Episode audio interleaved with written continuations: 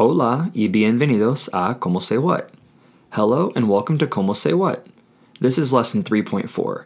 Today, we're going to continue the discussion and practice of gender in Spanish, as well as learn some more family member vocabulary. A lot of the new words we're learning will also help build your understanding of pronunciation in Spanish. Let's begin this lesson with a very quick review of the words and phrases we've learned so far.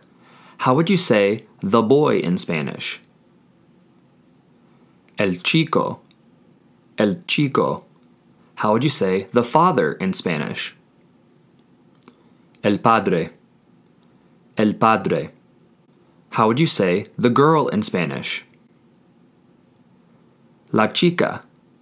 La chica. How would you say the mother in Spanish? La madre. La madre. How would you say the boys in Spanish? Los chicos. Los chicos. How would you say the girls in Spanish? Las chicas. Las chicas. How would you say the brothers in Spanish? Los hermanos. Los hermanos. And lastly, how would you say the sisters in Spanish? Las hermanas. Las hermanas. We'll start this lesson with how to say a few more family members. To say the son in Spanish, you say el hijo. El hijo, spelled E L space H I J O. El hijo. Now, using the knowledge you already know about gender in Spanish, if el hijo is the son, how would you say the daughter? La hija. La hija, spelled L A space H I J A. Also, using your knowledge in Spanish, how would you change the phrase the son singular to be the sons plural? Keep in mind you will need to change both words, el and hijo. Try it now. The sons in Spanish would be los hijos. Los hijos. The el changed to los and hijo changed to hijos with an S at the end.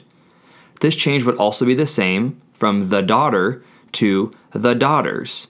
The daughters would be las hijas las hijas. How would you say the son and the daughter in Spanish? El hijo y la hija. El hijo y la hija. Keep in mind that H at the beginning of both words is silent. This is a great time to point out how gender applies to groups of people in Spanish.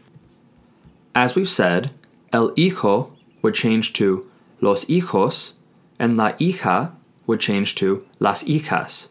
But what if there were a mixture of sons and daughters? In Spanish, as long as there is one male in the group, the word always reverts to the masculine spelling. Even if there were nine daughters and one son, you would still use the masculine form, los hijos, meaning the children. The last two words we'll learn are grandfather and grandmother. Grandfather in Spanish is el abuelo el abuelo, spelled E L space A B U E L O. If el abuelo is grandfather, what do you think grandmother would be? La abuela. La abuela, spelled L A space A B U E L A. We've learned a lot today's lesson. Please practice all the information you've learned so far in lessons 3.1, 3.2, 3.3, and this one, 3.4. The next episode will be a review quiz. Hasta luego and see you in the next lesson.